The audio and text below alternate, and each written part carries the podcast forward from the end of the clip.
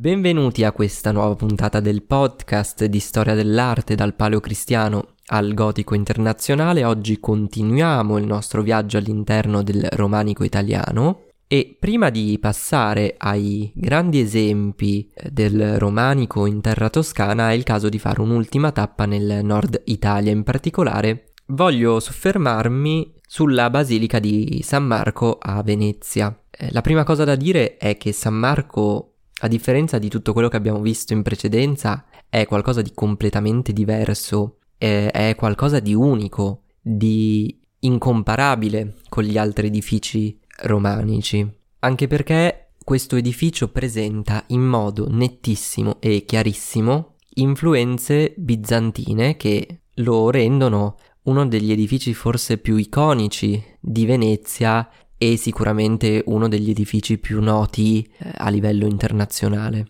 Partiamo dal presupposto che Venezia da sempre ha avuto strettissimi contatti commerciali ed economici con eh, Bisanzio, tanto che nel 1453, quando Costantinopoli viene presa dagli ottomani, Venezia divenne uno dei principali punti di approdo di tutti coloro i quali fuggivano dal, dalla nuova dominazione ottomana e in particolare arrivarono tantissimi dotti, tantissimi uomini di cultura che portarono, oltre alle loro conoscenze dirette, anche tutta una serie di volumi di manoscritti, molti dei quali in greco, che furono base per una riscoperta del, della letteratura classica. Quindi il legame tra Venezia e l'Oriente è sempre stato un, un legame molto forte. Ma torniamo ora a eh, San Marco, la costruzione dell'attuale edificio che eh, sorge però sopra una costruzione precedente, sempre di impronta eh, bizantina,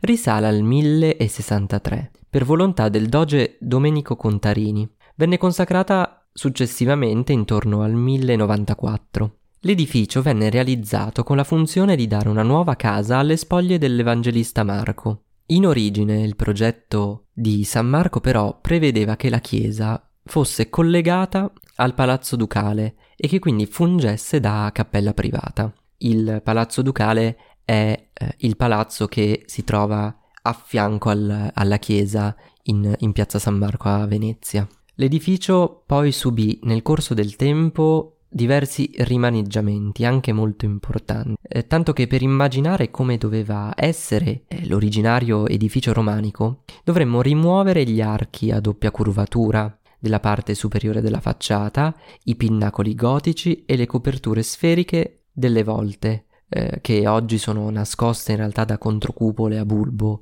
di gusto più bizantino. E probabilmente dovremmo poi pensare a un edificio molto più semplice, a mattoni a vista, piuttosto che con la copertura marmorea e con, con l'apparato musivo che invece vediamo, vediamo oggi. Non è originale nemmeno il famosissimo gruppo bronzeo di cavalli che è posto sul piano superiore della facciata. Si tratta eh, di statue di origine romana che probabilmente erano poste nell'ippodromo di Costantinopoli e che vennero sottratte nel 1024 dai veneziani durante la quarta crociata e poi vennero poste al di sopra di San Marco e tuttora sono ancora lì. Anche se, bisogna dirlo, quelli che vediamo oggi non sono esattamente gli originali, ma sono delle copie molto fedeli, molto accurate e gli originali sono posti all'interno del Museo del Duomo perché lo smog, le intemperie la salsedine rischiavano di rovinare gli originali, quindi per precauzione, per riuscire a tutelarli nel modo migliore, sono stati posti all'interno del Museo del Duomo. Tornando a noi, tornando a San Marco, abbiamo parlato delle cupole, sono cinque e conferiscono un certo slancio verso l'alto, che però va a scontrarsi con uno sviluppo pressoché orizzontale della basilica. Questo perché gli architetti si resero presto conto che le palafitte su cui sorgeva l'edificio non avrebbero retto un peso eccessivo e quindi più che svilupparsi in altezza bisognava svilupparsi in eh, larghezza perché chiaramente se io ho una pianta di dimensioni ridotte e mi elevo verso l'alto il peso su quella superficie di palafitta è molto più alto che non a parità di volumi eh, disperdere il peso su una superficie maggiore a discapito di un'altezza più ridotta. Comunque andiamo a vedere poi la pianta, è quasi a croce greca, nel senso che ad occhio sembra una croce greca, in realtà i bracci non sono esattamente identici come lunghezze e anche qui si vedono chiaramente eh, gli influssi e le influenze orientali perché come abbiamo detto più e più volte la pianta croce greca ossia quella con quattro bracci di lunghezza pressoché identica, era molto diffusa in Oriente più che in Occidente. Questo continuo rimando all'Oriente è dovuto anche al fatto che il modello a cui questa chiesa si ispira è proprio la chiesa dei Santi Apostoli di Costantinopoli, di cui oggi nulla ci rimane perché venne distrutta nel 1461, ma che chiaramente rimanda al fatto che anche proprio l'origine, eh, l'idea, il progetto venga dall'Oriente, quindi non solo delle influenze dovute allo stile conosciuto, al gusto diffuso, ma proprio l'idea che si sia partiti anche proprio in sede di progettazione dal guardare al vicino Oriente per ispirarsi e trarre ispirazione per questa basilica. All'esterno poi, per tornare eh, alla descrizione, si trova un porticato che circondava e circonda, seppur rimaneggiato, la facciata e che divenne poi il fulcro della vita non solo religiosa ma anche civile eh, della Venezia dell'epoca. Guardando all'interno ogni braccio è suddiviso in tre navate, di cui quelle centrali sono coperte alternativamente da cupole e da volte a botte, volte a botte che poi ritroviamo anche nelle navate laterali. Lo spazio mh, interno poi è anche suddiviso da tutta una serie di arcate sorrette da colonne, sopra le quali si apre uno stretto matroneo che percorre tutto il perimetro della chiesa,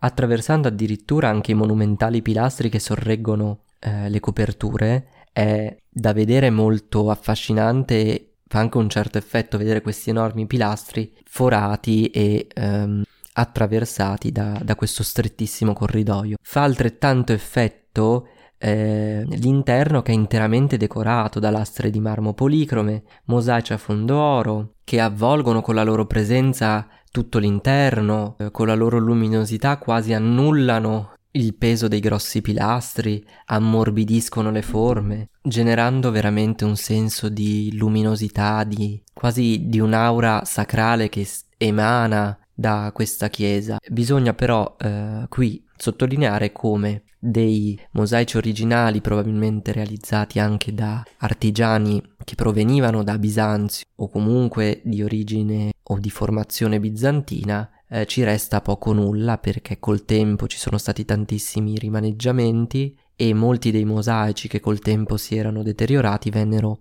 nel corso delle epoche eh, sostituiti pur mantenendo per quanto possibile il soggetto originale e eh, lo stile con cui erano stati realizzati. Quindi eh, la decorazione musiva che oggi vediamo è quasi se non interamente successiva al periodo di costruzione Ora che abbiamo concluso il nostro viaggio nel romanico settentrionale, è necessario passare a un, eh, un, altro territorio fondamentale per quello che è lo sviluppo del romanico, eh, ossia la Toscana. Qui i modelli romanici vennero rivisti e fusi con la tradizione artistica locale. Eh, ho pensato che per raccontarvi al meglio il romanico toscano fosse necessario partire da due, eh, da due esempi molto noti, molto conosciuti e che sono, a mio parere, esemplificativi e sono il Battistero di San Giovanni a Firenze e il Duomo di, di Pisa. Partiamo dal, dal, Battistero. Venne costruito intorno al 1059 su un preesistente edificio del, dell'VIII secolo d.C., eh, subì diversi interventi successivi che eh, lo portarono progressivamente ad assumere quelli che sono i caratteri che vediamo oggi. Si tratta di un edificio a pianta ottagonale di tradizione tardo-antica e bizantina e che riprende le forme della pianta anche nella copertura che non è a volta ma bensì a uh, piramide. Quindi c'è questa copertura piramidale in marmo che uh, riprende paro paro la forma della pianta, quindi abbiamo anche in questo caso una copertura ottagonale. Attenzione però perché sotto questa copertura c'è in realtà una cupola, quindi effettivamente la cupola c'è, ma dall'esterno non solo non si vede, ma la sua forma è completamente nascosta. L'edificio si conclude poi con, un, con una lanterna in marco a pianta ottagonale sormontata da un globo dorato. Passando all'esterno, ciascun lato è tripartito a fasce orizzontali separate da due trabeazioni. Viene poi suddiviso anche verticalmente da una serie di paraste che eh, nella fascia centrale sorreggono tre archetti ciechi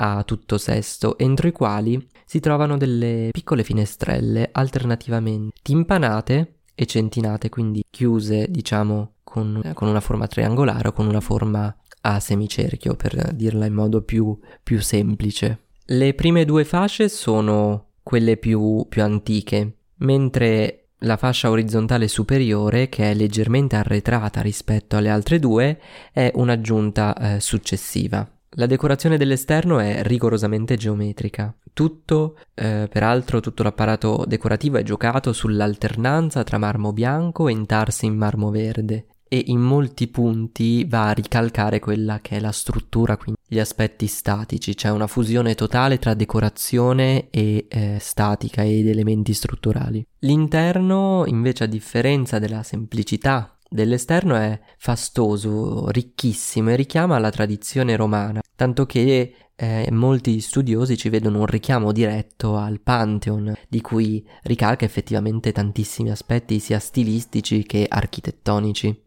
Le pareti sono decorate da intarsi geometrici di marmo policromo e ogni lato, ad esclusione di quello posto all'ingresso, è tripartito da colonne con capitelli corinzi. Per quanto riguarda il primo livello, sopra il quale invece troviamo delle paraste scanalate. Quindi paraste sono simil pilastri addossati al muro, scanalati un po' come fossero le colonne dell'antica Grecia. Questo giusto per cercare di farvi immaginare un po' come deve apparire anche se vi ricordo che come sempre eh, su Pinterest e mi trovate come cultura generale LB, trovate eh, le foto eh, e le immagini di quello di cui parliamo, quindi eh, le piante, i dettagli interni, per cui eh, se volete andare a vedere lì trovate tutto e potete farvi un'idea di come di quello di cui stiamo parlando perché mi rendo conto che molte cose, per quanto uno si impegna a raccontarle, eh, siano difficili poi da far visualizzare, da far immaginare. Ma torniamo al nostro battistero, come abbiamo detto è di più piani, eh, all'interno c'è una suddivisione, eh, al secondo livello troviamo eh, aperto da una serie di archetti a tutto sesto un matroneo come tipico del, delle costruzioni di periodo romanico, che ha anche la funzione poi di alleggerire eh, il peso della struttura per quanto riguarda invece la copertura musiva a fondo oro della cupola, anche in questo caso eh, è un'aggiunta successiva databile tra il XIII e il XIV secolo. Passiamo ora all'ultimo esempio di questa puntata, ossia il Duomo di Pisa, come vi avevo anticipato in precedenza. E Pisa all'epoca era una città in pieno sviluppo grazie al suo porto, alla sua rete commerciale, che eh, la collegava eh, un po' come Venezia anche poi ai mercati, ai mercati orientali, quindi un centro di scambio, un, un centro di contatti anche con culture diverse, quindi questo sempre per ribadire come la cultura, l'arte non sia qualcosa di, di chiuso, non siamo compartimenti stagni per cui non ci sono contatti, non ci sono influenze, ma ovviamente eh, i contatti ci sono, le influenze ci sono, volontari o meno che siano, ma non dobbiamo mai pensare l'arte e i fenomeni, fenomeni artistici come qualcosa di, chiuso e isolato. Ma torniamo a noi, torniamo eh, al Duomo. La prima cosa da dire è che L'edificio fa parte di un più ampio complesso eh, che è quello della Piazza dei Miracoli, eh, dove oltre al Duomo eh, troviamo il, il Battistero, il, il, cimitero, il Camposanto e la famosissima torre eh, pendente, la torre di Pisa. Quindi è inserito in un contesto molto scenografico e che a colpo d'occhio è veramente veramente emozionante e fa un certo, un certo effetto. So di ripetermi, ma effettivamente stiamo parlando di opere meravigliose, di edifici maestosi che visti dal vivo eh, non lasciano certamente eh, indifferenti. I lavori di costruzione partirono intorno al 1064 sotto la guida del, dell'architetto di origine bizantina Buscheto e venne consacrata nel 1118 sotto Papa Galesio II, anche se i lavori in realtà si sarebbero poi conclusi solamente diversi anni dopo sotto la guida dell'architetto Rainaldo.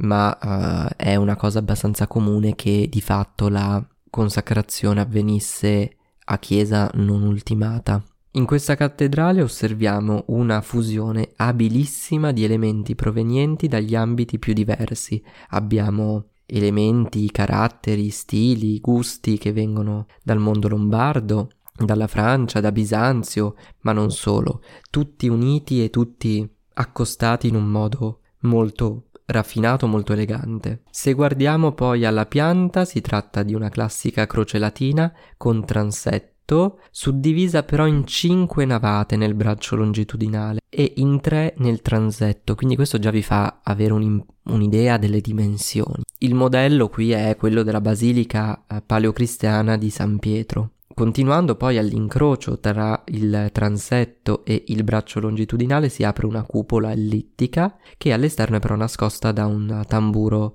ottagonale. La facciata, uscendo, è a salienti e la sua peculiarità sta nel presentare quattro file sovrapposte di loggette da cui scaturisce un meraviglioso effetto di luci e ombre. A movimentare l'andamento della facciata sono gli archetti posti negli spioventi che si adattano perfettamente alla forma del tetto dando un effetto di verticalità eh, all'edificio, un effetto ascendente molto importante, molto, eh, molto anche di impatto quando lo si vede dal vivo. Ma torniamo, torniamo dentro. Uh, se noi osserviamo la copertura del soffitto è a semplici travature lignee, anche se oggi non si vedono perché sono nascoste da un soffitto cinquecentesco a cassettoni e proprio per il fatto che non sono presenti ad esempio volte a botte o altre coperture più pesanti ha permesso che eh, si facesse a meno dei grandi pilastri, infatti noi vediamo solamente delle, delle colonne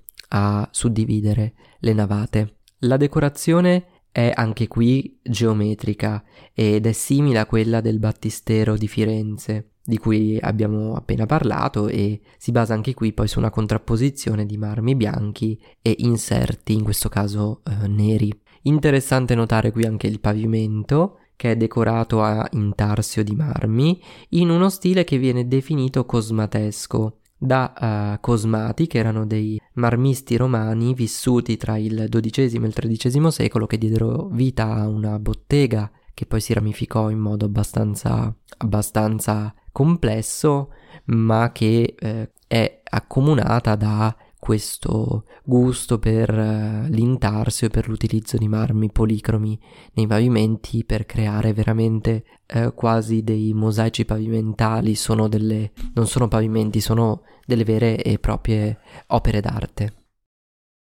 Avete ascoltato un episodio della storia dell'arte spiegata facile, un podcast di Luca Bellinzona e parte del progetto editoriale del Ramo d'Oro. Ti invito a seguire il podcast per non perdere le prossime puntate e a seguire il progetto del Ramo d'Oro anche su Instagram, dove troverai approfondimenti e contenuti esclusivi. Grazie e al prossimo episodio.